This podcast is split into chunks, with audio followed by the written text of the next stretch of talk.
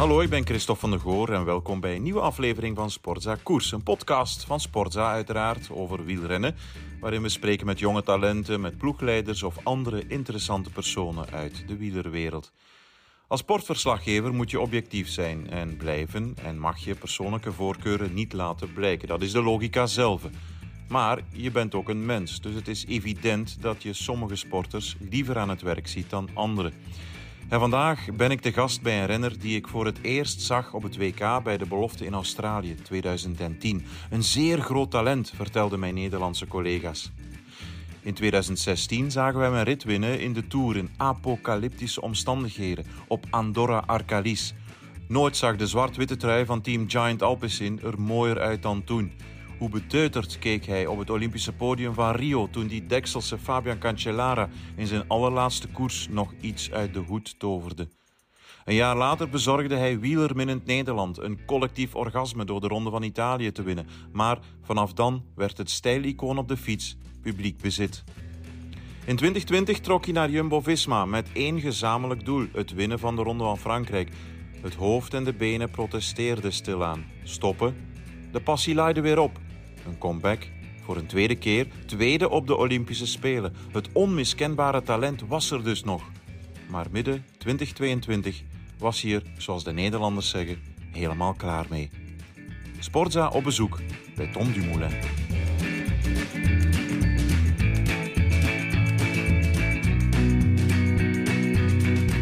Heel simpele vraag, daarvoor zijn wij journalisten bekend. Hoe gaat het met je? Hoe is het met je? Goeie vraag hoor. Ja. Eh, heel goed. Ja. Ja. Ik ben nu eh, ja, toch al een twee derde jaar of zo eh, gestopt. Mhm.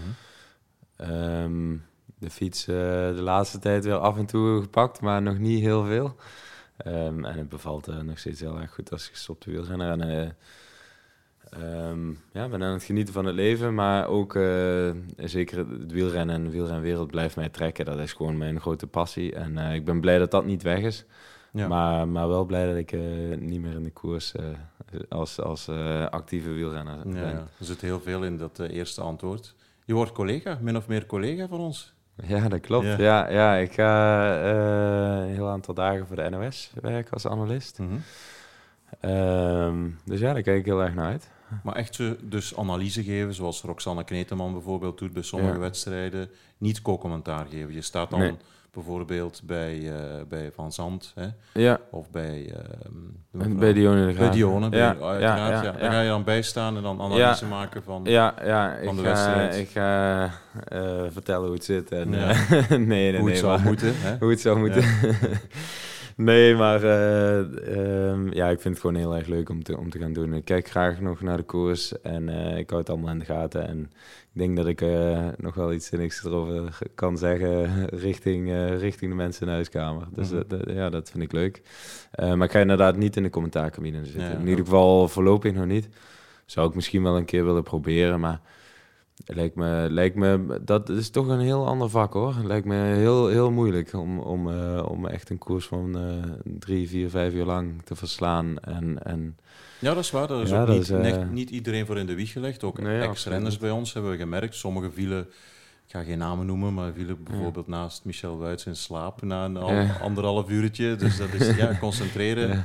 Eh, Jan Bakelands eh, daarentegen, die heeft met mij ook commentaar gegeven Ja. bij het WK in Leuven. Dat was ja, van begin tot einde top. Echt heel Ja. goede analyses. ja, Maar ex-renners staan daar soms wel bij te kijken van oei, ik moet toch bij de les blijven en de zaken goed blijven inschatten. ja, Dus, absoluut. Je moet toch vijf uur lang de, kijker vermaken ook. Hè? En, Zo is het, en ja. iets zinnigs te zeggen hebben, dat is best moeilijk. Ja. Dus daar, daar ga ik nog heel even bij wegblijven. Eh, Heeft men lang aan je mouw moeten trekken om dat te doen? Want ik, ik neem aan, een, een gestopte ex-rondewinnaar, ja, die zal wel gegeerd geweest zijn voor dat soort eh, jobs, toch? Ik heb ehm, eind 2021 heb ik bij het, eh, zou ik eigenlijk het WK in eh, Brugge toen Een tijdrijden, het ja. tij- tijdrit WK gaan doen. Maar toen brak ik mijn pols even daarvoor. En toen heb ik eigenlijk als analist voor de NOS Juist, ben ik daar al een dag geweest. En eh, een beetje analyse gedaan, maar het stelde allemaal niet zo heel veel voor. Maar ik vond het zo leuk om te doen. Mhm. En ik vond het zo mooi om, om, om, om bij, dat, bij die wedstrijd een keer van de, an- van de andere kant te zijn. Eigenlijk als ja, journalist is veel gezegd, maar ja, als, als, als, als, als waarnemer, waarnemer, kenner, verslaggever inderdaad. Eh, En ik niet vond dat hoeven echt, af te zien. en niet hoe we afzien.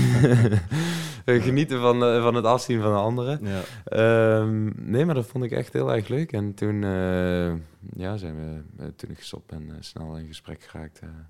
de NOS en ik. En besloten om, om te gaan proberen samen Ja, ja. dit jaar. Ben je dan misschien bang? Ik, ik stel nu een gekke vraag vooruitkijkend voor de meningen. Want ja, vorige week gaf Tom Bonen bij ons een mening over Hmm. Wout van Aert. Ja, Ja, en dat is wel een heel eigen leven gaan leiden natuurlijk. Hè? ja, ja, ja. Terwijl hij eigenlijk, denk ik, op zich niks mis zei door te zeggen... Van Aert heeft een overwinning in Harelbeke nodig om de ronde te winnen. Ja, er Ja. zouden nog wel meer mensen zeggen. Maar dat heeft Wout van Aert enorm geprikkeld. ja. Verbaasde jou dat? Of zeg jij, nee, ik ken hem wel op die manier... Met zijn scherpe kantjes, zoals hij dat zelf achteraf ook Wout of- of Wout, Tom? Wout, ja. Eh, ja, ik denk dat hij wel af en toe... Kijk, die ligt zo, eh, Wout ligt zo onder een vergrootglas in België Ja, natuurlijk. waar, Eh, ja. ja, en, en terecht. Het is eh, fantastisch wat hij allemaal laat zien. Ehm, ja, en dan is het af en toe lastig om met eh, 101 meningen om te gaan. En zeker als een groot renner, als, of een groot oud-renner als, als, als Tom Bonen daar iets over vindt of Mhm. zegt. Ehm, waar je het zelf niet mee eens bent, dan kan het nog wel eens tot prikkeling leiden. Maar goed, ja, dat, ja, dat, dat valt natuurlijk niet te voorkomen. Hè? Als je mm, aan tafel zit en, en eh, je moet een mening verkondigen... of je mag je mening verkondigen Ja. over, over de koers... en over de, de, hoofdrolspelers in de koers... dan gaat het een keer gebeuren dat het eh, niet in goede aarde valt. Ja, dan zitten we meteen bij de actualiteit. Zou jij Wevelgem hebben gegund? Wegschenken is zo'n gek woord, want Mhm. Laporte heeft wel degelijk zijn, zijn goede koers Ja. gereden natuurlijk, maar toch, Ja. het, is, het is het gunnen van een klassieker. Ja, Zou je dat gedaan hebben? ja, Toch ook? ja. Omdat het binnen het team van Jumbo-Visma is, of sowieso losstaand van welk team dan ook, welke ploeg dan ook? Kijk, je moet je voorstellen, eh, Laporte, die, die is wel echt... eh, ik heb hem natuurlijk één jaar eh, nog meegemaakt als renner ook in de ploeg. Ehm, het, is, het is echt een trouwe, loyale krijger voor, voor, voor, voor Wout ook. Hè? En voor, voor Jumbo-Visma in het algemeen. Ehm, terwijl het zelf ook een, een, topper is. Ehm, en naar mijn weten heeft hij nooit vragen gesteld bij een of ander tactisch plan... eh, richting een finale, dat hij eigenlijk zijn kansen moest opofferen voor Wout... of, of niet kon demareren. Of, ehm, Dus altijd ja, heel dat is- netjes in het gareel heeft gelopen. Absoluut, Ja, ja. Ja, en dan is het ook niet meer dan terecht, vind ik, dat, eh, dat eh, een, een groot kopman als, als Wout eens in de zoveel tijd, eh, als de situatie zich voordoet, kan zeggen van, ik, ben, ik ben zo blij met al het werk dat je altijd voor mij hebt gedaan. Mhm. Ehm, deze doen we samen en deze is voor, voor jou en voor de ploeg. Is natuurlijk ook wel eh, geen kleine koers, hè, Tom? Het is uh, Wevelgem staat Nee, nee, nee, ik snap het. eh, Hij, zou de, hij zou de ronde niet weg gaan geven. Het, maar ja. Eh, er zijn, maar zijn geen, heel veel renners, denk ik, die bijzonder blij zouden zijn mochten ze één keer in hun carrière Wevelgem kunnen winnen. Ja, absoluut. Dus, dat, eh, dat snap ja, ik wel. Dus ik snap de discussie ook wel. Maar ik, ik, eh, ik, denk, ik denk dat het Wout siert en tekent als, als, eh, als renner en Mhm. mens. En ik denk dat hij daarmee ook een signaal afgeeft. Ook voor, de voor het verleden, maar ook voor de toekomst. Ehm, dat, dat, dat hij een groot renner is waar, waar de ploeg graag voor, voor, eh, Mhm. voor rijdt. En eh, waar iedereen eh, tot, de, tot het max gaat om, om te winnen met Wout. Ehm, Want ik denk dat dat een extra ja. signaal is, ja. Je hebt het ook gedaan in, in de Ronde van Italië natuurlijk, met Koen Bouwman toen jullie vooruit waren. Hè, dat je je eigen ambities amper nog kon, of dat het moeilijk was om die zelf na te jagen, was je ontzettend blij om, om voor Bouwman te kunnen rijden. Mhm. Is dat iets vergelijkbaars? Beetje vergelijkbaar. Ik denk dat, het, dat ik er wel eh, energie en blijheid uithaal. Zeker in die situatie toen. Eh, dat, dat Koen, ja, voor hem was dit een echt carrière veranderende Voilà. overwinning. Ja, eh, om, maximaal om, daar die maar, etappe ja. te winnen in de Giro. En voor mij zou het dat niet zijn. Ja. Maar goed, uiteindelijk een, een etappe in de Giro is ook een etappe voor mij. Hè? Dat is ook een, eh, belangrijke wedstrijd. Maar goed, Koen was ook had ook de beste papieren van ons twee op dat moment. Dus we hebben Koen zijn kaart toen getrokken. Toen bleek van oké, de, de grootste kans om hier vandaag te winnen is met Koen. En niet meer met mij, want ik, ik was uh, aan het eind van mijn Latijn. Ja. En uh, natuurlijk had ik ook wel kansen. En als ik gedemareerd was of weet ik veel wat. Um, maar Koen was, had betere papieren. -hmm. um, maar dat is een andere situatie dan nu met Wout en, en, en Laporte. waarbij ja, ehm, de kans groter was dat Wout Christophe had geklopt dan andersom. Ja, ja. Dus nee, maar dat is... Ja, ik snap Wout. Um, en ik denk dat ik hetzelfde had gedaan. dat weet je natuurlijk nooit. maar, maar ik snap hem wel. En, en ik denk dat het, dat het een heel mooi signaal is richting, ja. richt, richting Laporte, maar ook richting de rest van de ploeg. Dat, dat ze het echt samen doen. Ja, hè, want ja, men zegt dan ja, misschien volgend jaar rijdt Laporte voor een ander team. En dan ben je misschien mekaars concurrent. Uh, dat was een momentopname, heel gul, heel mooi, altruïstisch, prachtig van, van aard als mens. Maar ja, volgend jaar, binnen twee jaar ben je concurrent. En als je dan ooit stopt, maak je de balans op. En dan zou je daar dan spijt van kunnen krijgen of niet? Of zeg je ja, zo kunnen we achter alles iets zoeken. Ja, zo kun je natuurlijk als achter alles iets gaan zoeken. Maar ja, god, uh, misschien rijdt hij volgend jaar inderdaad voor een andere ploeg. Um, maar hij heeft ook al veel voor Wout gedaan, in het verleden. Hè? Dus het is niet uh, dat hij dat nog een keer in de toekomst moet gaan teruggeven als ploeggenoot zijnde en dat dat dan niet meer kan. Of ja. hij heeft al behoorlijk... Uh, in de Tour voor de groene ja, meegeholpen, dat ja, dingen. behoorlijk wat, wat werk ja. verzet voor Wout. Dus in die zin... Plus, je moet ook niet vergeten, kijk, uh, het kan ook maar zo zijn dat ze, dat ze wel als concurrent een bepaalde koers rijden in, in, in de toekomst. Of een keer een WK. Um, als België en Frankrijk. En dan zal Christophe misschien toch net even iets minder snel achter Wout uh, ja, iets minder ja. snel achter Wout aanrijden ja. dan die andere, achter een andere renner aan gaat aanrijden. Dus het zijn toch dat soort kleine dingetjes dat. Dus ze, zijn daar, ze gaan daar niet, bewust ja. mee bezig zijn in nee. een of andere volgende koers. Maar als puntje bij paaltje komt, zou het wel eens een verschilletje kunnen maken. Wellicht wel, ja. Jij hebt deel uitgemaakt van het team van Jumbo-Visma.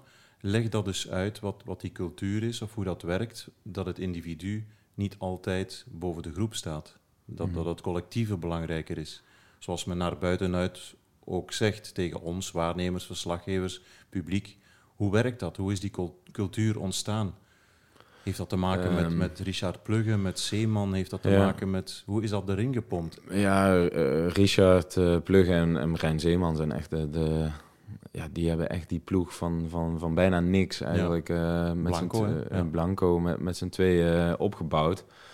En hebben daar uh, een heel groot team aan supergoeie mensen bij elkaar gezocht. Uh, niet alleen renners, hè, want uh, nu hebben ze natuurlijk ook de top of de top qua, qua rennersbestand. -huh.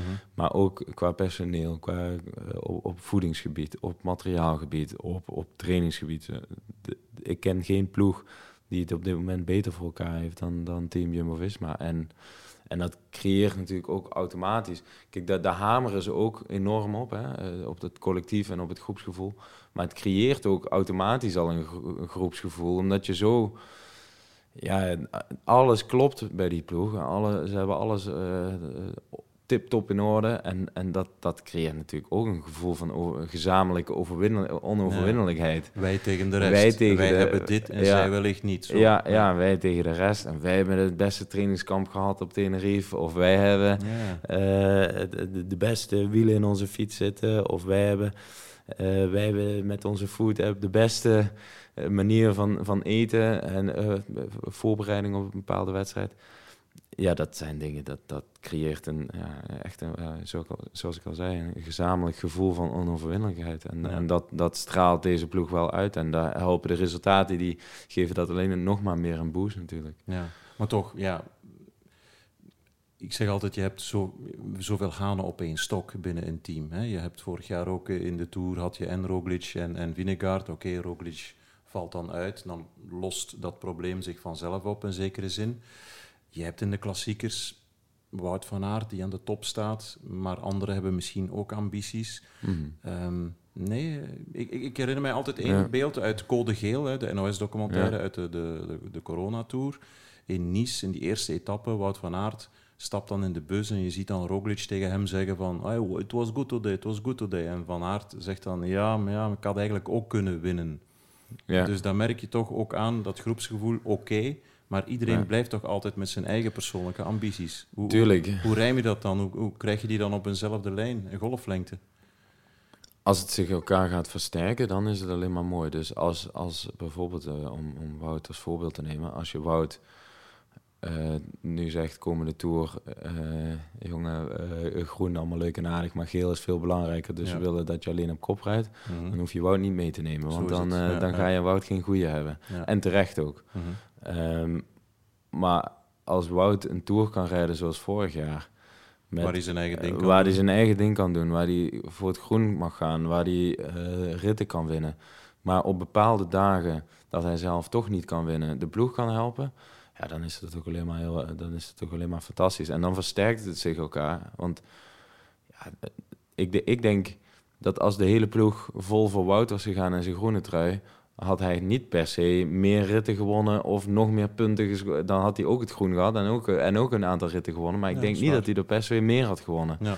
En nu ja, dit gaf, wat ik zeg, dat geeft zo'n boost voor het moraal ook. Ehm, dat, dat moet je ook natuurlijk niet onderschatten. Mm zijn is niet alleen maar wetenschap, maar is ook... veel eh, tussen de oren. Veel tussen de oren. en, en, ja. en op dit moment hebben ze dat heel goed uh, kunnen organiseren. Dat iedereen toch elkaar helpt en toch ook voor zijn eigen ding kan gaan. Zo'n Laporte bijvoorbeeld, ja, denk maar dat die in de Ronde van Vlaanderen, die, is, die staat er voor Wout hoor.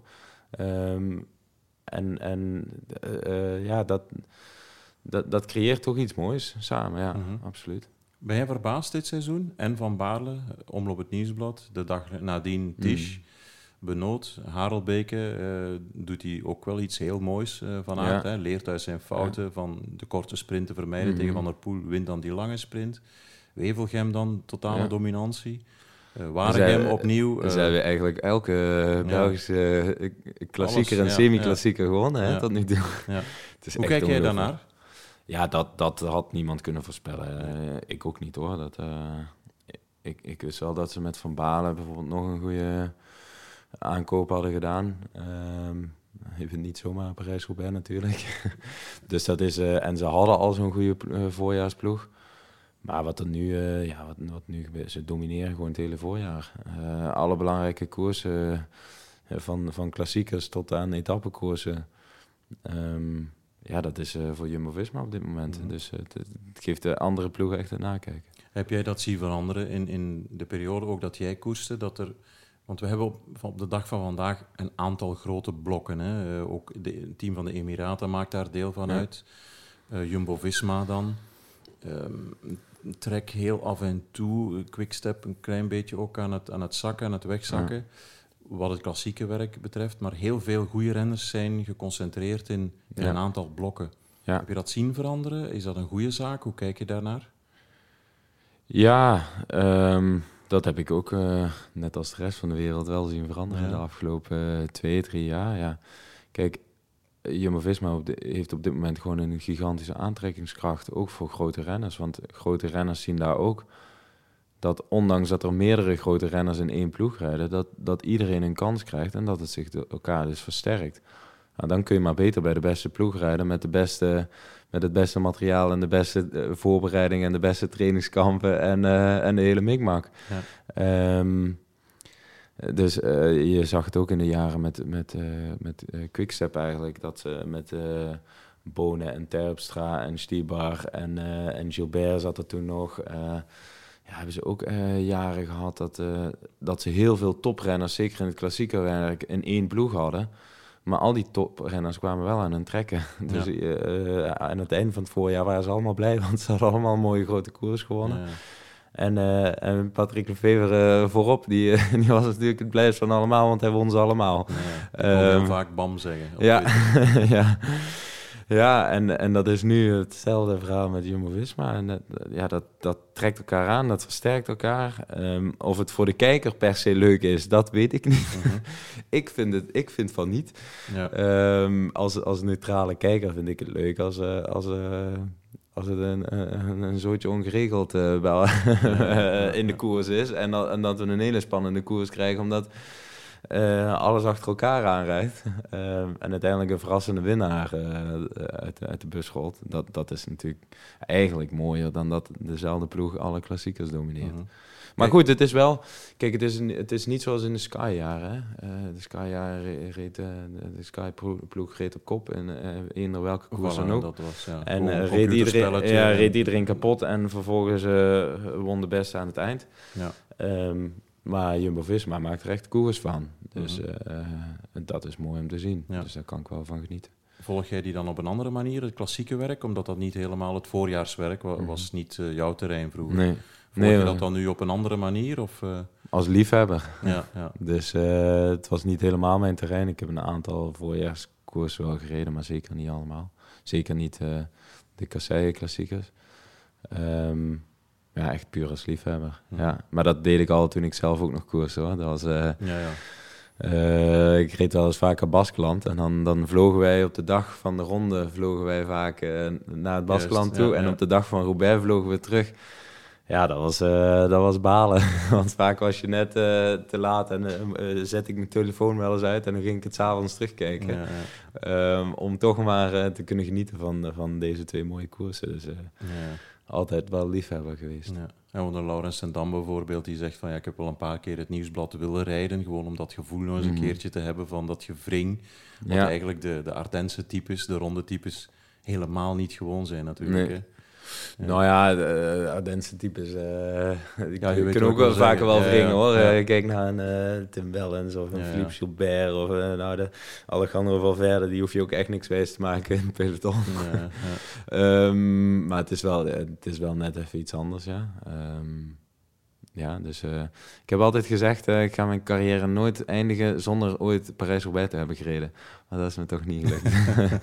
nee, omdat ik, ik ben, ik ben zo'n liefhebber, dus ik, ik, ik zou ze heel graag hebben gedaan, de, de, ook de voorjaarsklassiekers. Maar ja, mijn focus lag tijdens mijn carrière ergens anders. Zo is het. En ik had nog wel gedroomd uh, zelf om een beetje mijn carrière af te sluiten zoals Bradley Wiggins hem ook heeft mhm. afgesloten. Mm -hmm. Dus zo de laatste twee jaar echt niet meer alle, en, ja. de focus op puur tijdritten en, uh, en de voorjaarsklassiekers, omdat ik die gewoon super mooi vind. Mm -hmm. Maar ja, goed, het mocht niet zo zijn. Nee, dus uh, uiteindelijk ander, anders gelopen. Ja. Hoe kijk je naar Remco Evenepoel? Met bewondering. Ja. Ja, absoluut. Voor zijn talent, voor zijn werkvermogen, voor, voor alles, ja. voor iets specifieks? Of, uh... Nee, dat. Um, is ongelooflijk ambitieus. Um, doet, echt, uh, doet er echt alles voor, volgens mij. Ja, goed, uh, ik, ik, zit niet bij hem thuis om te kijken wat hij op zijn mhm. bord schept, maar ik kan me goed voorstellen dat hij, uh, ja. dat hij daar ook alles afweegt, alles afweegt en daar heel, heel professioneel mee bezig is. Um, en harde werken, maar ook ongelooflijk talentvol natuurlijk. Ja, als je hem al zag rijden bij de junioren, waar hij alles domineerde, toen, en toen, toen werd hij eigenlijk al meteen prof toen hield ik een beetje mijn hart vast van, goh, als dat maar goed gaat, ik kan natuurlijk ook veel te vroeg opgebrand zijn. Maar ja, hij wordt alleen maar beter en, uh, en volwassener.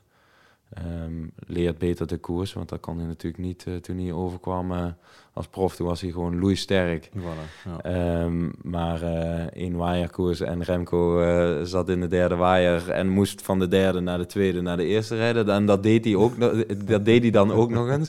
Ja. Maar inmiddels is hij ook veel handiger geworden in het peloton. En dat, dat zie je, het, het, het wordt echt een koersdier een van de grootste talenten die heb je, jij hebt zien overkomen? Enfin, ja, de vraag stellen is te beantwoorden. Ja, de vraag stellen is te beantwoorden.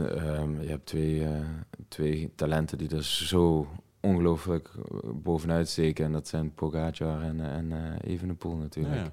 Jij noemt die twee echt bewust in, in één adem. Ja. Ja, absoluut. Ja, ja, ja. Even, uh, Remco is natuurlijk nog iets jonger is dan, nog jonger, dan, uh, dan Tadej, maar um, ja. Heb je de Vuelta gevolgd vorig jaar, die hij gewonnen heeft? Ja, ja. ja op afstand hoor. maar, uh... Zou Roglic, mits hij niet gevallen was, het nog knap lastig gemaakt hebben? Um, ja, Roglic had toen wel al veel last van zijn schouder. Hij is niet van niks direct na het seizoen geopereerd natuurlijk. Mm. Um, maar goed, ja, ik denk van wel. Roglic heeft wel uh, een, een, bak met ervaring. En uh, um, is inmiddels ook echt een veelvraat geworden qua, qua overwinningen en qua mm koersen. Ehm, dus ik, ik, denk, ik denk dat uh, Remco het niet cadeau had gekregen. Maar uh, goed, zo dominant als hij was in de Vuelta. Ik denk wel dat uh, Primoz het ook wel uh, knap lastig had gehad. Wat kunnen we nu meenemen eigenlijk vanuit die ronde van Catalonië, waar Roglic ja, weliswaar een klein verschil, maar toch gewonnen heeft ten mhm. opzichte van Evenepoel. Wat kunnen we daaruit, of kan jij daaruit afleiden voor de Giro? Dat ze qua niveau ontzettend aan elkaar gewaagd zijn. En dat het echt op de vorm van de, van de Giro zelf af gaat hangen wie hem gaat winnen. Dus ik ben ongelooflijk benieuwd. Ehm, en dat, uh, dat Remco nog wel af en toe wat schoonheidsfoutjes uh, in zijn koers heeft zitten. Ja, ja. En, en dat, dat zie je bij Primos uh, minder. minder. En, en dat is eigenlijk waarom hij ook Catalonië wint. Mhm. Dat is puur op schoonheidsfoutjes. Want uiteindelijk wint hij volgens mij met zes seconden. Zes seconden, hè? Ja, ja. Zes seconden. Nou, dat zijn die zes seconden die Remco eigenlijk heeft laten liggen op die aankomst. Goh, ik weet niet meer de naam. Hij heeft ergens zes seconden verloren. Dat echt in de laatste 100 meter. Mhm. Eh, toen had hij hem te vroeg. Uh, toen was hij wat hij verkeerd, over... verkeerd had ingeschat hoe stijl het was. Toen ja, ja, ja, hij werd wat overmoedig. Hij dacht, ik ga hem kloppen. En hij viel stil. Zo is het. En uh, dat is ja, net, net, net verkeerd getimed eigenlijk. Volledig stilvallen op 100 meter van de streep. Primoz die er overheen klapt. En ja, dat zijn die zes seconden. Hè. Mhm. Ehm, en, dat, en dat soort schoonheidsfoutjes, ja, waarschijnlijk gaat het echt een duel der titanen worden in de Giro. Mhm. Tussen hun twee. Um, ehm, 70 kilometer tegen het uurwerk, dat is toch in het voordeel van Evenepoel, denken we. Oké, Roglic is Olympisch, kampioen. ik wil net zeggen. ik weet het, ik weet het. um, Hij heeft daar toch uh, Remco ja. behoorlijk wat achterstand gereden ja, op de Olympische Spelen, volgens mij. Dus, uh, dat is waar. Um, Vorig jaar in de Vuelta dan weer kreeg hij 48 seconden aan de broek absoluut, over 30 dus, kilometer. Maar, ja, daarom zeg ik. Het gaat echt van het moment afhangen en van de, van de benen van de dag en van, van die drie weken. Uh, maar ik zou niet willen zeggen dat, dat, per se, dat die tijdritkilometers per se in het voordeel zijn van de een over de ander. Ja, ja, ja. Um, Want daar gaan wij, Vlamingen, Belgen, gemakkelijkheidshalve wel vanuit natuurlijk. Hè. Hij heeft die keuze gemaakt in de logische stap, Vuelta, Giro, Tour. Uh, Die mhm. stap niet overslaan, niet meteen naar de, de Ronde van Frankrijk, maar ook wel gediend door het grote aantal tijdritkilometers in die Ronde van Italië binnenkort. Ja. daarvan zeg jij, ja, ho, wacht eens even. Een, een, nou, dat is zeker een, op, uh, op topniveau ja, niet onderschatten. nee, absoluut. Maar dat is zeker een voordeel van Remco, hè, die, die, uh, die tijdritkilometers. Maar niet ten opzichte van, van uh, Roglic. Of minder ten opzichte van Roglic, ten opzichte van zijn andere concurrenten. Want laten we niet vergeten, er doen nog heel wat kleppers mee natuurlijk in de Giro. Maar goed, uiteindelijk... Zal het tussen die twee gaan? als ze allebei in vorm zijn en ze hebben allebei een goede voorbereiding, dan gaat, gaat het tussen die twee. Ja, wat voor een harde kop heeft Roglic eigenlijk? Als je ziet wat die jongen allemaal heeft meegemaakt, ook qua pech. Telkens weer recht staan. Um, intussen ook al tig aantal rondes gewonnen. De Tour de France, geloof jij daar nog ooit in? Dat zal niet meer voor hem zijn waarschijnlijk. Die ik ben er bang voor. Ik ben er bang voor. Dat vind ik eigenlijk wel heel jammer voor. Ja, ja. Want uh, ja, je zei het net al, uh, ongelooflijk uh, harde kop zit erop. Uh, ik, heb, ik heb nog geen renner gezien die zo, uh, ja, die zo stoïcijns en ja, ja, ongelooflijk hoe, wat een werklust uh, ja. Primoz altijd neerlegt. Maar ook ook echt een leuke jongen die ook echt kan ontspannen. En ook met een biertje erop, uh, biertje erbij, gewoon een heel leuk gesprek kan hebben met zijn ploeggenoten hoor. Dus, dus uh, Want hij oogt geen beeld van, maar ik denk dat hij, dat hij echt als mens heel veel humor heeft en bijzonder grappig ja, is. Ja, ja zeker. zeker. Ja, ja, het is echt een leuke jongen. Tenminste, ik vind van wel en ik kon het ook wel goed met hem vinden. Uh, vaak zegt hij tegen de verslaggevers na een koers als hij pech had, hey, tomorrow it's another day. Hè? Ja, dat zegt hij ook wel tegen ons hoor. Ah, dat okay, dus ja, zo is hij echt wel. Dat is zo is hij wel. Nee, zo is hij wel echt. Maar ik vraag me altijd wel af wat er nu echt in zijn hoofd omgaat, mhm. want dat laat hij ook naar zijn ploeggenoten niet zien. Juist, dus het, is een, het is een leuke en mabele jongen. Uh, je kunt hem er goed bij hebben in een koers, maar het is ook niet hij laat ook niet echt zijn. ik heb, nog nooit, ik, ik, heb nog nooit iets van twijfel bij, bij Primos gezien. Of nooit. Hij, hij is wel eens een keer hard gevallen en dat hij echt als een kreupel in de ronde reed. En, uh, en uh, ja, zelfs dan nooit klagen, nooit. Maar ineens is hij dan wel, zoals vorig jaar in de Tour, is hij dan ineens is hij, is hij naar huis. Hè? Het, het, ging ook wel echt niet meer, maar de, de, die communicatie naar, naar zijn ploeggenoten van... hé hey jongens, het gaat nu eh, wel even echt niet goed met mij. Ik heb echt pijn Ja. en eh, het gaat echt niet meer. Dat zegt hij ook Dat niet zegt hij dan ook niet. Ja, ja. Ehm, tenminste, ja, wellicht heeft hij toen die tour, ik was er natuurlijk niet bij, maar ik kan me heel goed voorstellen ehm, dat dat eh, minder is gebeurd. Dat, dat, daar is hij dan minder goed in. Dus, eh, want ik sprak in de Vuelta bijvoorbeeld na een ritoverwinning van hem met Sam Omen. En, en, en die zei ook, ja, voor ons ploegmaats, hij is eigenlijk een sphinxachtige figuur ook. Eh, Je, Ja. je kent hem wel, maar ook niet ja. ja. op, op elke hoogte. Nee, nee, nee. Niet, eh, de, de diepere laag van Primoz ken ik niet. Nee, nee. En die kent eigenlijk geen enkele ploeggenoot. Ehm, die, laat hij eigenlijk, ja, die laat hij zeker niet zien aan de pers. En ook niet echt aan zijn ploeggenoten. Maar, maar ja, wat ik zeg, het is geen, het is geen onvriendelijke stoïcijnse eh, kerel. Hè? Het, is Ja. niet, eh, te- eh, het is geen vervelende om erbij te hebben. Mhm. Ehm, maar eh, ja, het is, het is eh, ongelooflijk wat hij al voor zijn kiezen heeft gehad, ook qua pech.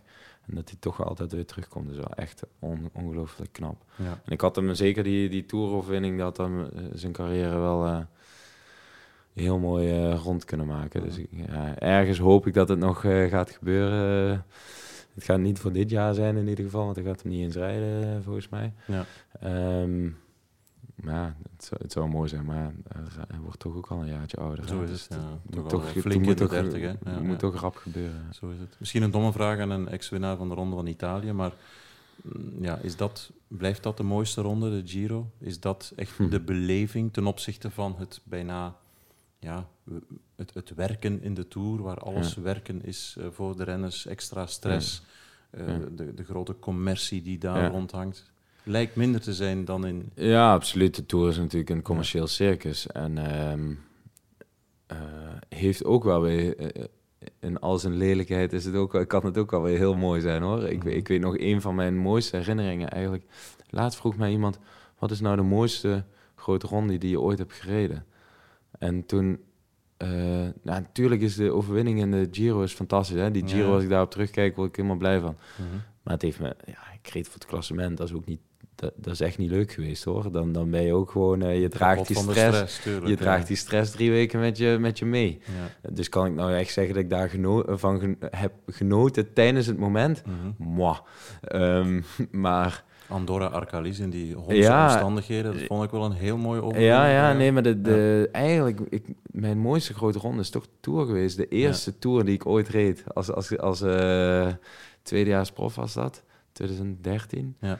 Ja, mocht ik voor de eerste keer naar de Tour. En de Tour, Ja. de Tour blijft ook wel de Tour. Hè? Als Dus, kind eh, die, die, ooit begint te fietsen, wil je, je Ja, speel je de- de Ronde van Frankrijk En na de speel je Ronde van. Frankrijk en het is vakantietijd. Eh, alle Nederlanders en Belgen en, en eh, die, die staan allemaal op de camping en, en die komen van hun camping af om de Tour aan te moedigen. Het, het heeft wel heel veel charme ook. Ehm, dus het is niet alleen maar een commercieel circus. Maar als, ik, als je mij vraagt wat is de mooiste ronde, ja, dan moet ik toch, eh, toch wel voor de Giro gaan kiezen. Ja, is- zo'n schitterend land, Italië. De passie van, van, van die mensen, van de tifosi is ongelooflijk mooi. Mhm. Ehm, ja, mensen gaan daar echt voor de koers. Niet, Ja. niet om gezellig te barbecuen en te zuipen met vrienden langs de kant van de weg, zoals Ja, in de geen, Tour. Geen bocht 7. Nee, geen bocht 7 taferelen, maar Ja. Ehm, ja, het is echt pure passie. En Mhm. eh, je gaat daar eh, minder publiek aantreffen, maar het publiek dat er is, ehm, is wel ongelooflijk fan van de koers. Ja, en dat ja. is natuurlijk in Frankrijk wel wat minder. Daar komt men gewoon. Ja. ook, eh, ook voor de hebbedingetjes eh, een uurtje voordat wij langskomen. Die uit de, de praalwagens Zo worden, geflikkerd. Ik wil even graag terug naar je eerste antwoord. Je zei, ik fiets af en toe nog. Mhm. Is dat dan, heb je nog een fiets, een Cervelo, nog een van, van het team? Heb je zelf een moeten kopen? Heb je nog een van vroeger? Of, of? Ja. Ik rijd nu nog eh, veel eigenlijk op mijn mountainbike. Dat Ah, is geen. Cervelo, maar... Ehm, en eh, ook eh, de Cervelo van de ploeg heb ik nog. Dus Ja. ik heb ook wel wat ritjes nog eh, daarop Mhm. gemaakt, ja. Ja. Maar in de toekomst hoop ik toch wel een keer een mooie nieuwe fiets. Ja. Ben je een verzamelaar eigenlijk? Heb jij veel bijgehouden vanuit jouw carrière? ik heb mijn mooiste en bijzo- meest bijzondere fietsen wel bewaard, ja. Ja. ja. Ehm, ja, mijn twee tijdritfietsen van de Olympische Spelen van Rio de Janeiro en en eh, Tokio. Heb ik, heb ik nog. Mijn, mijn WK-tijdritfiets. Bergen. Ja, mijn, eh, mijn roze Giro-fiets heb ik nog. Mhm. Ehm, dus ja, ik heb er nog wel een aantal. Ja, Ja, ja. En, en Mijn mag- laatste fiets uiteraard, die Ja. Cervelo. Juist. Dus, mag eh, dat van? Want dat is eigenlijk een vraag die me plots de binnen schiet. Moet, moet je dat dan ook afkopen als, eh, als renner of niet? Of krijg je die? Ik stel de vraag omdat er vanuit de motocrosswereld weet ik dat bijvoorbeeld ja, motocrossers op, aan het einde van het seizoen, als ze die motor willen behouden, ja, dan moet wel iets tegenover staan, blijkbaar. Ik Ja. weet die niet zomaar.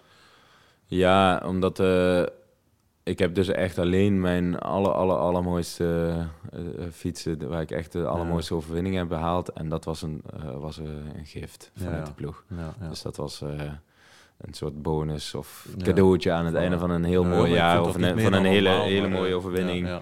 Eh, dat ze hebben gezegd, Mhm. nou dan eh, ja, ja, schenken wij je die. zo is het. En, en het fietsen, daar geniet je nog van, het mountainbiken. Ja, ja. Als het maar niet eh, te lang en, en te hard gaat. Ja, oké, ja. Inmiddels ben ik redelijk uit of zo, vorm. of- eh? Ja, een uurtje of twee. Maar eh, kijk, ik ben gestopt vorig jaar augustus. En toen Mhm. was ik natuurlijk de eerste twee, drie maanden helemaal klaar met het fietsen. Had ik helemaal geen zin om te gaan fietsen. Ben ik ook op reis geweest. Ehm, daarna ben ik, heb ik een hele mooie mountainbike trip in Nepal gemaakt. Met Bram Tankink onder meer. Juist.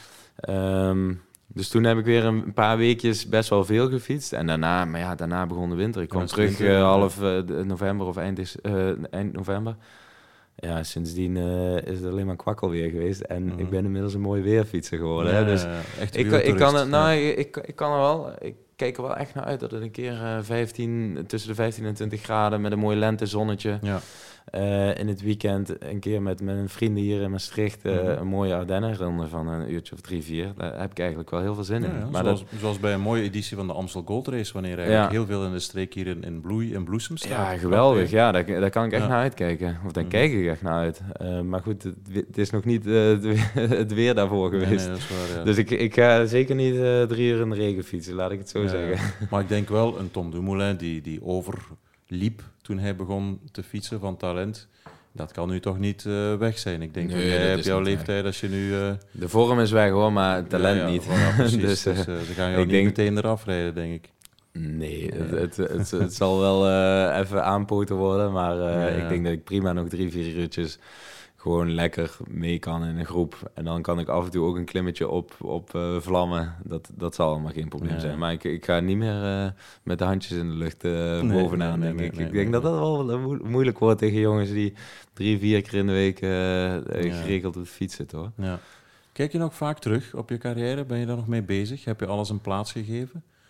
Mm, ja, als ik er zo aan herinner word, zo tijdens een podcast zoals deze, Ja, of, ja. of als ik vragen krijg van anderen, ehm, dan wel. Mhm. en, ehm, maar niet, niet als ik gewoon eh Nee. s'avonds op de bank zit. Dan eh, nee. dan ben ik niet per se met mijn carrière bezig. Maar Mhm. bijvoorbeeld, eh, ik heb de All-In documentaire Ja. teruggekeken op Amazon Prime. Mhm. Ehm, Zeer dat, waar, ik ook, zeggen, ze- ja. waar ik zelf ook in voorkom. Juist, ook ja. in mijn mindere periode eigenlijk. Ja. Je ziet mij echt wel worstelen. Maar wel heel mooi eh, en waardig geportretteerd, vind ik. Absoluut, ja, hebben ze heel mooi gedaan. En daar was ik ook eh, heel eh, blij mee. Want Code Geel was een paar jaar terug uitgekomen. Dat was, Daar kwam je iets minder. ja, dat was in zo, een, in, een, in een Tour de France waar ik ook gewoon heel slecht in mijn vel zat. En Mhm. Vorig jaar zat ik eigenlijk helemaal niet slecht in mijn vel. Ik was gewoon klaar met fietsen. Ja, ja. En, eh, maar ik vond het hartstikke leuk om met eh Koentje in de, in, de, in, de, in de Giro te zijn. En eh, ja, dat was, d- d- daar was niks meer. En, en in, in Colombia, ik heb hele mooie avonturen vorig jaar beleefd. Maar ik was gewoon niet meer mijn lijf protesteren. Ik was klaar met fietsen. ja. En dat zie je wel natuurlijk. Mhm. Ehm, Even terugkomen op die code geel, want dat was hè, dus een, een documentaire die ook gemaakt wordt door eh, de NOS in de Mhm. Corona Tour de France van 2020. Ja, dat geeft ook wel een mooie blik achter de schermen. In die zin, in een van de eerste etappes, ik denk in Nice, hè, kom jij meteen naast de ploegleidersauto rijden en zeg ik je... heb hem niet gezien, hè? Je hebt hem niet de- gezien, die Nee, nee, nee. Ik durf hem niet te kijken. Het was echt eh, het meest ongelukkige Ja? moment van mijn leven. En ik ja, wil er ja, niet... dat eh, snap ik.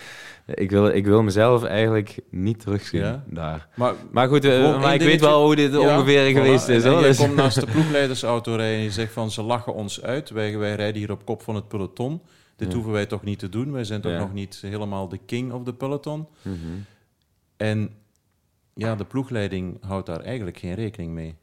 Ik vond dat zeer frappant. Uh, je bent een leider, je hebt de ronde van uh, Italië gewonnen. Uit jouw ervaringen, wat jij ziet in dat peloton. Hè, want ja, je hoort ook de, de toespraken van ploegleiders voor het begin van de Tour. Van wij gaan het hier doen, wij gaan het in handen mm -hmm. nemen, wij gaan winnen met Roglic. Ja, en jij zegt ja. gewoon heel ja, realistisch van jongens, ze lachen met ons, kunnen we het een beetje rustiger aandoen. Ja, en je ja. wordt bij manier van spreken weggelachen ook... door de ploegleiding. Dat vond ik... Ja, maar dat is ook een beetje... Van, goh, ja, maar dat is zo ook... aan toe? Ja, ik heb, ik heb het fragment, desbetreffende fragment dus niet teruggezien, maar ik, uh, ja, ik ben er zelf geweest, dus ja, ik weet het wel een en ander hoe dat is geweest. Maar goed, ik, ik, zat in de eerste plaats niet zo goed in mijn vel en ik, ik werd daar een beetje onzeker van natuurlijk. Uh, als je zelf niet in topvorm bent en je voelt zelf dat je de benen niet hebt om, om hier de Tour even te gaan domineren. Maar jouw ploeg is constant aan het pushen van dat gaan wij doen en uh, we gaan ervoor. Ja, dan gaf dat mij een heel beklemmend gevoel en dat heb ik ook wel geuit. En volgens mij zie je dat ook al in die documentaire. Maar goed, de, de ploeg heeft niet alleen rekening te houden met mij. Hè. Uh, Primos vond het wel prima om lekker op kop te rijden. Ja. En ik was ook een beetje bang dat we onze krachten aan het verspelen waren toen met, met, met onze ploeggenoten. Dus niet alleen voor onszelf dat we het gewicht van de koers op ons namen, maar ook dat ik dacht van ja jongens, het is, het is de eerste week, we moeten nog drie, uh, we moeten nog drie, uh, drie, drie, weken. vol aan de bak. Um, dus laten we alsjeblieft een beetje nederig zijn en, uh, en, en pas als de kaarten zeg maar liggen, Um, en na de eerste week dat er een beetje een klassement is opgemaakt, oké, dan dat we dan met meer controle liggen, mochten we er goed voor staan, dat snap ik volledig. Mm -hmm. Maar goed, dat was, uh, daar zat ik inderdaad iets anders in dan de ploeg, maar ja, dat hoeft ook niet. Uh, dat hoeft ook niet verkeerd te zijn, toch? Nee, dat is waar, ja. We gaan niet heel jouw laatste nee. jaren fileren, maar ik vind het wel super interessant. Wanneer heb jij dat eerste kleine stemmetje in je hoofd gehoord dat zei van... Oh, ik heb er eigenlijk geen zin meer in. En ja, dan toch doordoen, want, want het is je liefde, het is je passie. Mm -hmm. um, hoe, hoe, hoe, komt denk, zo, hoe komt zoiets ik, eraan? Ik denk, het stemmetje, eigenlijk wil ik het niet meer en heb ik er geen zin meer in. Ik denk dat dat pas na 2020 was. Ja. Dus 2020 was coronajaar en toen zat ik heel slecht in mijn vel in de Tour. Maar dat kwam vooral omdat ik dus al een periode lang alles aan het wegdrukken was mm -hmm. van bepaalde gevoelens. Ik wilde dat helemaal niet voelen. Ik wilde dat. Ja, ja. Ik wilde gewoon door, want ja, ik was met mijn passie bezig en met mijn. Ik had nog ambities. Ik wilde nog de tour proberen Tuurlijk. ooit te gaan winnen ja. en en.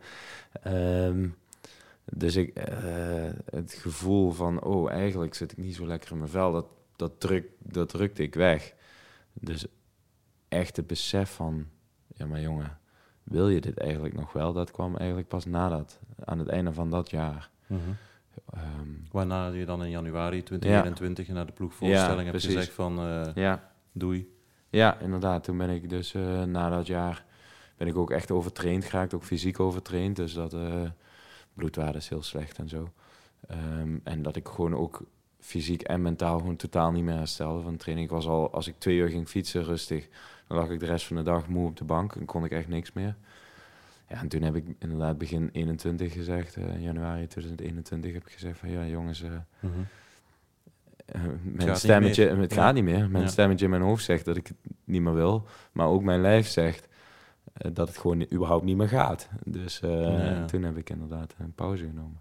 En dan herinner ik mij dat beeld nog als commentator in de Amstel Gold Race, kom je die dag ja. Dan toch kijken, lekker ja. weer, staat uh, langs de kant, ja. ziet dat peloton, jouw maten, jouw, jouw alles eigenlijk, jouw uh, habitat voorbij uh, rijden. En dan zeg je, ik ga, ja, het, ja, dan, dat, dan kriebelde het toch weer. Absoluut. Ja. dat is het verslavende van, van, van deze sport, denk ik, om daar weer bij te zijn. Hè? Ja, zeker. Ja, ik vind het gewoon fantastisch. Ik kijk er graag naar. En, en zeker als ik daar weer echt fysiek ben, dan word ik daar zo... Uh, ja. ja. dat is mijn wereld. En dat voel ik nog altijd. En daarom wil ik ook heel graag analist zijn voor de NOS. Of uh, ja, nog iets bij de koers gaan doen. God weet wat er nog op mijn pad gaat komen. Maar ik vind het gewoon mooi om daar deel van uit te maken. Dat is echt... Ja, ik mhm. had het nooit gedacht als, als, als 18-jarige jongen die toen eigenlijk net kwam kijken in het wielrenwereldje. En uh, ik, God, ik, weet, ik, wist, ik wist niet wat me overkwam. Maar ik had, ik had helemaal de droom niet om prof te worden of om dat mijn leven te laten zijn. Maar inmiddels is dat ja, elf jaar lang als prof het geval geweest. En uh, ja, ik heb het helemaal omarmd. En ondanks dat ik dus uh, als actieve wielrenner gestopt ben, word ik wel nog steeds heel blij van het wereldje. En Mhm. ik, ik, ik ben zelfs een beetje bang dat als ik dadelijk eh, eh, analyse ga doen eh, en, en bij die koers aanwezig ben, dat ik dat op een gegeven moment denk van, oeh, eh, mo- moet ik misschien toch niet... nee, nee, nee, maar dat gaat niet meer gebeuren. Die fout heb ik één keer gemaakt. Nee. nee, nee, nee. Dat was trouwens helemaal geen fout. Nee, nee. echt Ah, nee, nee, want. Nee, ja, nee, want je, stond, je bent nog eens vice Olympisch Ja, ik ben geworden nadien. een keer dus, zilver ja, ja, op de Olympische Spelen. Dus dat is een fantastische comeback geweest, maar geen tweede, keer- geen tweede Ja, keer. ja. Zo net zei je, misschien komt er nog iets op mijn pad, of wat er op mijn pad komt, met een kleine glimlach. Weet je al dingen of zo? Of, Nee, nee, nee, nee, Het is nee, niet dat nee, je nog niet. eh, manager Nee. van een wielerploeg gaat worden. Of, eh, nee, nee, nee, dat zit allemaal nog niet in de pijplijn. Nee, Nee, nee, nee. Ik, ik wil ook een beetje wegblijven bij de professionele wielerploeg. Ik denk dat dat nog niet Nee. helemaal... Dat bekijk ik liever nog even van een afstandje. En misschien Mhm. in de toekomst dat ik daar wel een rol in kan hebben. Maar dat vind ik wel goed om nu even minstens een jaar even van op afstand eh, te bekijken. Ja. En wie weet kan ik daar in de toekomst wel nog iets in bijdragen of wil ik daar iets in bijdragen. Maar vooralsnog even niet. Ja, Nee. ja. Ehm, maar ja, ik, ik kan niet wachten om eh, naar de koers te gaan. Ja, ja. Een gekke vraag misschien, maar ik heb altijd gedacht van op een afstand, ik ken jou niet uiteraard, maar ja, we kennen jouw verhaal. Eh, Je was uitgeloot om, om eh, geneeskunde te gaan studeren, mocht dat niet. Het, ja, je bent dan gaan koersen, misschien was je dokter geworden. Ben, ben je eigenlijk te slim geweest voor, dit, eh, voor deze topsportwereldwereld? Iemand die zich te veel vragen stelt of gesteld heeft bij dingen die voor vele andere renners, met alle respect voor de andere renners, te evident zijn, die maar doen van eh, Jan zegt je moet dit doen en Jaap zegt dan gaan we dit doen en die doen dat ook allemaal. Heb je Mhm. te veel vragen gesteld bij dit of deze of gene methode? Is, is dat een Mm. verklaring geweest of niet? Of zoek ik het te ver? Nou ja, ik, een beetje Ik stel moeilijk, vraag, mo- ja, een beetje moeilijk om over jezelf te zeggen Ja. dat je te slim bent voor een bepaalde Nee, maar ik geef de beroepsgroep. Hè? Ja, ja, nee. Of, of Dat- dat denk ik, helemaal, dat denk ik helemaal niet. Dat denk ik helemaal niet. Maar wat ik wel heb zien veranderen in de, in de wielrenwereld eh, de afgelopen jaren is dat ploegen mega gestructureerd zijn geworden. Met inderdaad eh, toch een bepaalde structuur van, goh, wij hebben alle onderzoeken doorgenomen en gelezen over bepaalde trainingen of over bepaalde voedingsleer. En Zo is het. Nu. zo is het nu. Ja. En jongens, eh, als we dit gaan doen, dan worden wij de beste van, eh, ter wereld.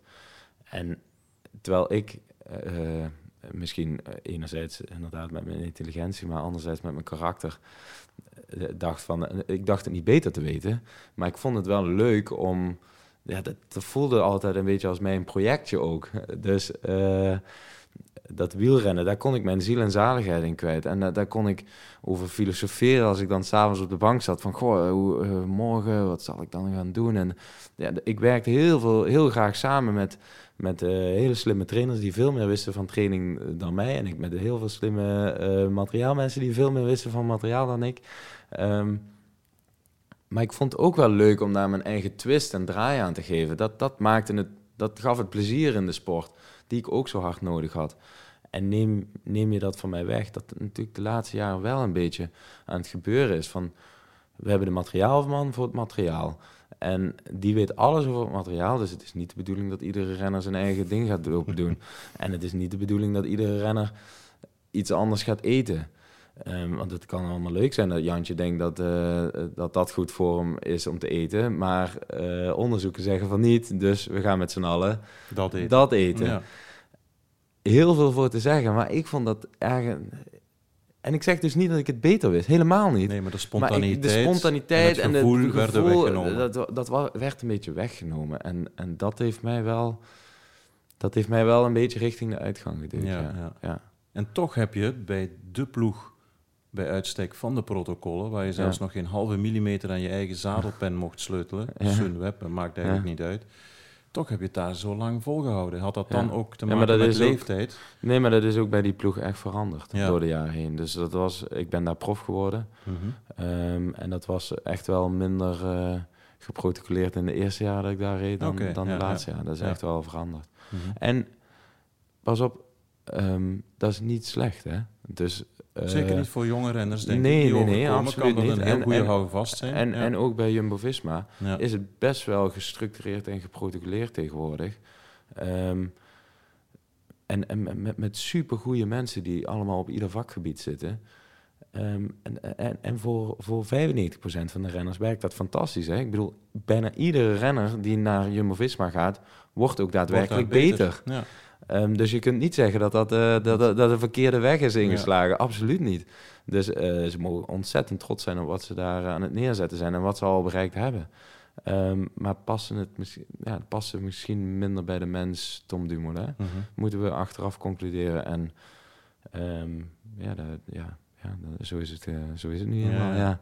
En al die, die, die dingen die erbij kwamen na jouw overwinning in de Ronde van Italië en zo, werd je publiek bezit. Mm Zeker in Nederland, ja, sportman van het jaar, uh, noem maar op. Ja, hoe dat je gevierd bent op het Vrijthof mm in, mhm. in, Maastricht, geweldig ja. natuurlijk. Maar dan gaat men wel aan de haal met iemand.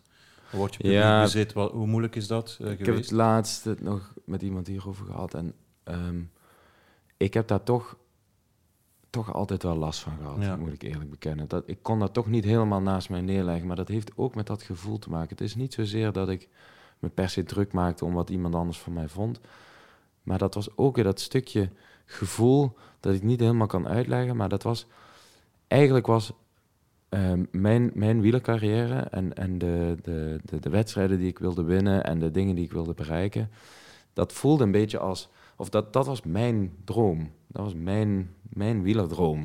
En ik was mijn wielerdroom aan het najagen. En ik had heel veel mensen binnen en buiten de ploeg die mij daarbij hielpen en, en die, die het ontzettend gaaf vonden om, om daar onderdeel van uit te maken. Maar het voelde wel een beetje als, uh, ik ben echt met mijn stukje bezig. Echt super gaaf.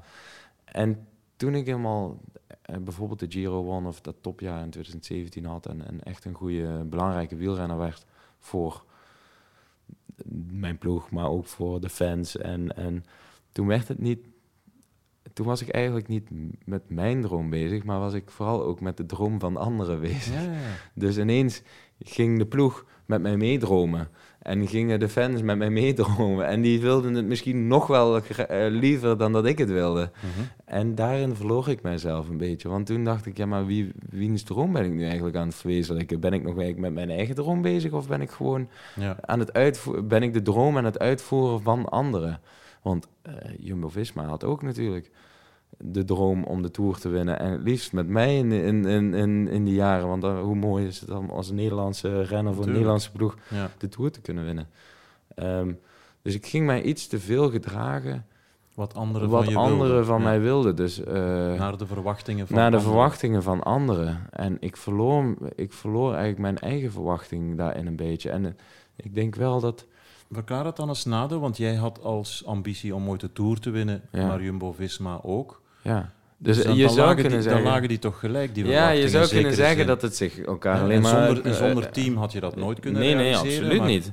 Je zou zeggen dat het zich alleen maar kan versterken. En Jumbo-Visma uh, heeft echt het beste met mij voorgehad altijd. Die willen altijd... Ik, heb, uh, ik zat zelf natuurlijk niet meer zo lekker in mijn vel de laatste jaren.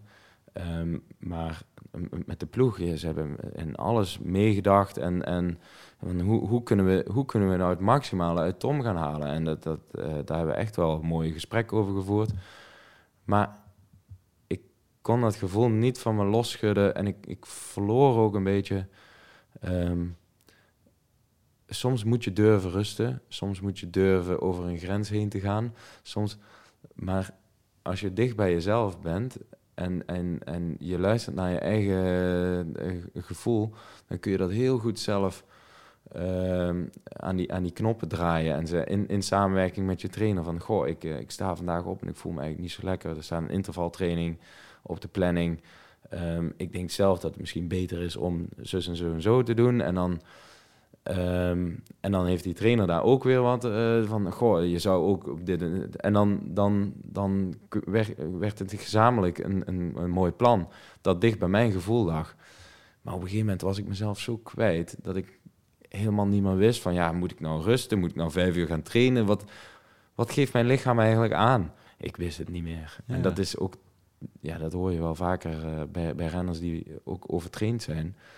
Ja, dat, dat, jouw, lijf, jouw lijf is helemaal niet meer, je, het voelde helemaal niet meer als van mij. Ik, ik snapte niet meer de signalen die mijn lijf gaf.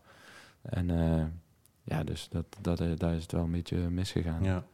Maar ik had een paar jaar geleden een, een langer gesprek met uh, Louis Vervaken, die ook op een bepaald ogenblik in een dipje gezeten heeft en zich afvroeg Mhm. van wat ben ik hier in hemelsnaam aan het doen in zo'n peloton. Want als je echt Mhm. op de keper beschouwt, nadenkt van wat jongens in eh, komende zondag bijvoorbeeld in de Ronde van Vlaanderen naar beneden sprinten aan de voet van de Kwaremond, eh, bijna half verongelukken, om daar dan uiteindelijk de boel dicht te gooien met drie op een lijn en rustig naar boven te fietsen. Als je daarbij stilstaat, dat is, dat is knettergek. Mhm. Of, of, een, of een massasprint of het gevring. Ja, dat zeg je goed. Mensen hebben, hebben daar totaal geen idee van Ja. welke risico's dat jullie en wat jullie Nee. ook allemaal goed kunnen in zo'n peloton. Maar op zich is dat, als je dat analyseert, dat is, ja, dat is, dat is knettergek. Dat is zot. Ja, ja, dan moet je een beetje gek zijn. Dan moet je kop, gek ja. zijn om dat te doen. Hè. Ehm, ehm, heb, jij, heb je daar vaak zo aan gedacht van wat ben ik hier in hemelsnaam aan het doen? Of komt dat pas later, ook wanneer dat je minder in je vel zit? Ja, d- je gaat pas het gevaar zien als je, als je er niet meer om strijdt. Hè? Dus als, je, ja, als je strijdt voor de overwinning en, En je zit strijdt voor, vooraan en je dan- zit vooraan, dan is het alleen maar gaaf. Dan krijg je een adrenaline kick. kick. En, en, dan is de logica zelf ja, dat dat geweldig. Ja, mooi. Zet mij maar in dat peloton. Als ik goede benen had, heerlijk. Ehm, Want dan voel je van, ik kan de rest hier pijn doen. En ik ja, zit hier en- en vooraan. En, eh, ja, ja. Ja, maar dan, dan geeft dat ook een adrenaline kick om, om af en toe net even over het randje over het proberen, randje ja. te proberen te gaan. Of net even een, een duwtje te veel te moeten uit, uitdelen. Ehm, maar als je, als je niet echt in de koers zit om, om, ja, Om mee te doen, om dan mee te onderga doen, je dan, onderga je dat. En dan, dan zie je overal gevaar. En dan is het, eh, dan, eh, dan is het, Ja. hele, dan is het een vreselijke plek om te zijn. ja. Ja. Marcel Kittel zei me twee jaar geleden, of drie jaar geleden, toen hij gestopt was in de Tour, was hij als analist voor eh, de ARD, de Duitsers. En die gaf eigenlijk heel eerlijk, en ik vond dat een geweldig gesprek, toe van ja, iedereen ziet maar de mooie dingen op Instagram en in de winter en wij Ja. ook. En, en ja, die had in december al tochten eh, Ja. van, van vijf, zes uur gemaakt. Hè. Grijpel en Sabel en Niels Pollitt, die waren al vijf uur aan het trainen, half in de sneeuw, in de Rijnald-Vals, in Ja. Keulen. Ja, jongens, ehm, wat een mentale druk eigenlijk dat ook toegenomen is van de laatste jaren. Ja, je maakt elkaar gek, hè? Ja, met Strava, gek, dat met Strava en Instagram. en eh, er is altijd iemand op de wereld die meer heeft getraind dan jij. Ga maar 500 kilometer fietsen die dag en er is er iemand die 600 heeft gedaan. Dat is altijd zo. Dus je vindt altijd wel iemand die, die, die, die jou een slecht gevoel kan geven die dag. Terwijl je zo trots was op je training. Maar goed, dat is... onderschatten mensen dat? Ja, maar dat is niet. ja, maar dat is niet. dat heeft niet zoveel met, eh, met wielrennen te maken. Dat heeft gewoon. Dat is inherent aan de wereld van Ja, tegenwoordig ja, met dus de social media en. ja. eh, ik bedoel, iedere puber loopt met dezelfde twijfels in de rond. Hè? Eh, dat heeft niet zoveel met fietsen te maken. Mhm. Dus eh, Ja. hoe we daar onze weg in gaan vinden, daar ben ik ook wel heel benieuwd naar de, de komende jaren. Nog één dingetje, misschien heb je bij stilgestaan of niet, maar dat jij openlijk hebt gezegd van het gaat niet meer, ik stop, comeback gemaakt, maar dan vrij snel opnieuw. Jongens, eh, ik, er zijn ook andere dingen in de wereld, ik hou mijn blik open. Ehm, dat kan achteraf bekeken misschien de deur openzetten of openen, dat, dat klinkt dan weer zo vreemd, maar dat, dat kan misschien een voorbeeld ook zijn op dat vlak, dat je zegt van kijk, als het niet meer gaat, ik ga niet blijven aandringen voor andere topsporters of mensen die twijfelen aan zichzelf. Mhm. Zou dat, kan dat een vl- invloed gehad hebben op anderen? Een, voor, Ehm. een voorbeeld tussen aanhalingstekens? Ja, ik denk het wel. Uiteindelijk gaat je gezondheid, of dat nu fysiek of, of mentaal is, dat gaat altijd voor. Hè? Dus eh, dat gaat boven iedere, iedere overwinning in de koers. Ehm, maar goed, ik heb, eh, om, om door mijn twijfels uit te spreken, dat is vooral voor mezelf geweest. Daar moet ik eerlijk in Ja. zijn. Dat is niet, Niet geweest om, eh, ik, kijk, kijk, eens mij, kijk Nee. mij eens even een goed Nee, voorbeeld nee. geven aan de rest wat iedereen daarmee doet, of, of, of mensen daardoor geïnspireerd raken of niet, dat, dat moeten ze eigenlijk toch beter zelf weten. Iedereen haalt daaruit wat hij zelf wil. Ehm, ik ben gewoon zo, ik heb dat uitgesproken. Ik, ik, ik twijfelde daaraan, aan mijn, mijn sportcarrière. Ik heb hem uiteindelijk beëindigd. Ik ben nu hartstikke gelukkig. Nou ja, Ja. dat is mijn pad. Maar iedereen heeft zijn eigen pad. Dus Ja. ik wil niet per se eh, daar een, een Nee. voortrekkersrol in, in Wat heb jij meegenomen uit het wielrennen, uit die fantastische carrière? Wat heeft jou het meeste voldoening gegeven eigenlijk? Zijn dat die, die kleine momentopnames van geluk in een koers? Is dat, ja, absoluut. Ja. toch. Is dat het samen rondtrekken met, met ploegmaats, ja, bussen, ja, alles, alles. de boys on the, boys on, the road. Tour. Ja, ja. Is ja, je bent een, een, soort rondreizend circus, hè? een soort rockband die precies, uh, door de wereld overtrekt. En ik moet eerlijk zeggen dat uh, hoe, hoe, hoe belangrijk de Europese koersen ook zijn. Ik vond ook de overzeese koersen altijd heel bijzonder om te doen. Ja. GP uh, eh, Montreal of Quebec, of, of California, of, California, of, of uh, Tour Down Under heb ik helaas maar één keer mogen doen, maar was één keer wel heel mooi. Ja, dat soort koersen, dat, dat, vond ik ook, ja, dat zijn herinneringen voor het leven. En ja, maar, maar niet alleen dat, maar oh, ja, vooral alles, gewoon het is een, een, een, les in volwassenheid. Uh, de, ik heb uh, in elf jaar het leven geleid, uh, geleid dat, waar anderen 60 jaar over doen, volgens mij. Ja, ja, um, en dat was, ja, het was, het was fantastisch. Het was vreselijk. Het was alles in één. clichés kloppen eigenlijk. ja, ja, ja. Het was, het was gewoon... maar ik, ik had voor geen goud willen missen. Ik heb er echt helemaal geen spijt van. en ja, het was uh, heel bijzonder om mee te mogen maken. Ja. ja, het is maar weinig gegeven natuurlijk om, om dit rare, bijzondere, aparte leventje te mogen leiden. Maar het is een prachtjob uh, eigenlijk, hè? als je talent hebt en, en, en, je kan dit verwezenlijken. Tuurlijk, morgen sta je op, ga je om negen uur trainen of om half tien. Ja, goed, uh, dat kies je dan zelf maar een beetje. Hè? Ja. Je ziet een deeltje van de wereld, je wordt geadoreerd, verdient goed geld. Het is op zich ja, job, Ja, het, ja, het is uh, over het algemeen een mooie job, maar het kan ook heel zwaar zijn. hè? Dat moeten we ook niet vergeten. Nee, het afzien. Uh, wat Marcel, wat je net al zei, Marcel, die zegt ook, ja, we verheerlijken het profbestaan.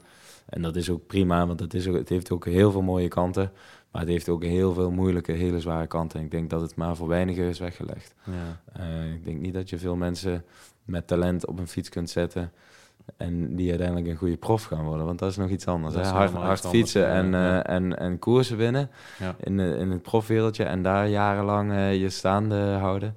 Dat is echt maar weinig gegeven. Ja. En, uh, ik denk dat we daar lekker van mogen genieten als toeschouwers nu. en ik ook als het toeschouwer. het is ook heel tof om te horen dat je zegt, ik ben, ja, het gaat geweldig met mij. Ik ben super blij. Er zijn veel profs die stoppen op zondag. Ja, maandag gooi je eigenlijk niemand meer. Hè. zo, zo, hard is de wereld en die hebben daar problemen mee. Dan denken we, oei, ik was toch een vetette. Uh, vorige week belden ze nog van, heb je pijn aan je kleine teen? Gaat het? Hè? De journalisten. Mhm. En op maandag als je gestopt bent, hoor je niemand meer. Dat is de keiharde realiteit. Ja, um, soms wel, maar... Uh, ik vind dat uh, enerzijds niet erg en anderzijds uh, heb ik het nog best druk met uh, mensen die bellen hoe het met mijn kleine teen is. Dus wat dat betreft gaat het nog even door op dat vlak, maar dat vind ik ook niet zo erg.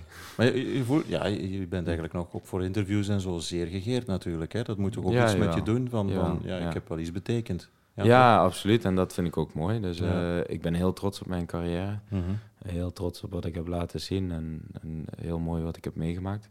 En uh, ja, ik kijk er nog steeds met heel veel blijde op terug. Dus uh, ja. ik, uh, ik krijg nog geregeld aanvragen voor het een en ander en ik ga niet overal ja op zeggen, maar mm -hmm. het, is, het is leuk om, ja, wat ik al zeg, het, mijn hart ligt nog bij de wielersport en als, als daar ja, als ik daar toch nog iets in kan betekenen in de toekomst, dan vind ik dat leuk. Ja. Dus, Ter afronding daar nog op ingaan, omdat je daar straks heel mooi uitlegt of het woord projectje in de mond nam, wat betreft jouw actieve wielercarrière. Mm Je bent nu nog piepjong, eigenlijk, met alle respect. Mm Hoe, welk projectje zie je voor jezelf als, als uh, ja, in het tweede deel van de volwassen Tom Dumoulin?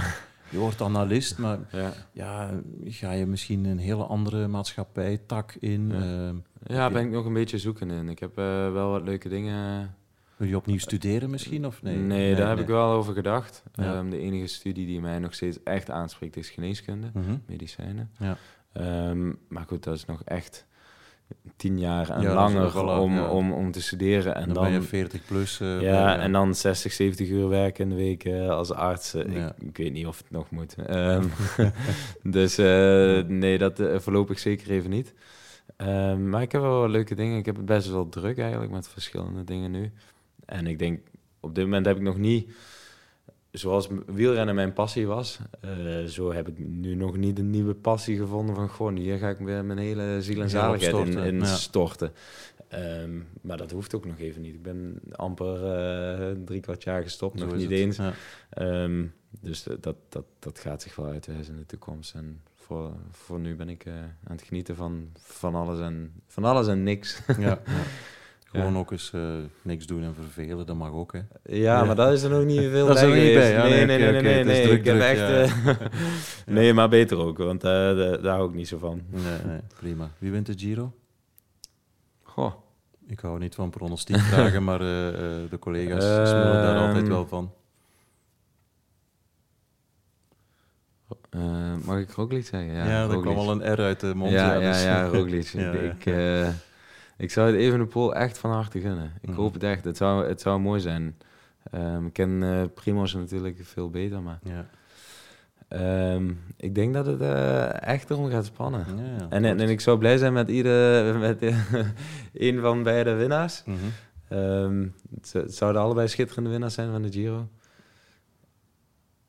Ja, het gaat erom spannen. En ik hoop dat, uh, dat uh, Remco die, die schoonheidsfoutjes eruit haalt en dan... Dan wordt het nog closer. Dan, ja. dan, dan, dan gaat het echt... Uh, ja, van één, één moment kan het afhangen. Ja, zo is het. Um, dus ja, ben benieuwd. Ja. Tom Dumoulin, dankjewel voor dit uh, fijne gesprek. Absoluut. En misschien komen... Ja, nee, niet misschien. We komen elkaar nog tegen. Wat is je eerste wedstrijd die je doet voor de NOS? Ik zou eigenlijk beginnen. Ja, nee, ik zou eigenlijk beginnen in uh, Amstel, maar ik ga toch uh, Parijs-Roubaix een weekje eerder ook al doen. ja, ja, ja. ja, ja samen met Sanremo vind ik is, is Roubaix wel een hele leuke plaats om in dat stadion te staan. En dan ja, ben, komen ze binnen, de ja. Golden en de bel die ben heel erg benieuwd. Dus, ja, ja, dat is kippenvel hoor. Ja, wat ik zeg, ik heb nog nooit Parijs-Roubaix als renner gedaan. Dus de, de luisteraars en kijkers moeten mij maar geloven dat ik er toch nog best wel veel van af weet. Uh, want ik heb weliswaar, uh, ik heb wel een aantal toerritten gereden over de kasseien. Ja, juist. Die kwamen dan aan de Aardenberg. Um, ja, ja, ja, Dus ik denk dat ik nog wel iets zinnigs over kan gaan zeggen. top. Prima. Heel veel succes Goed. in de rest van je carrière. Dankjewel. Ja, dankjewel.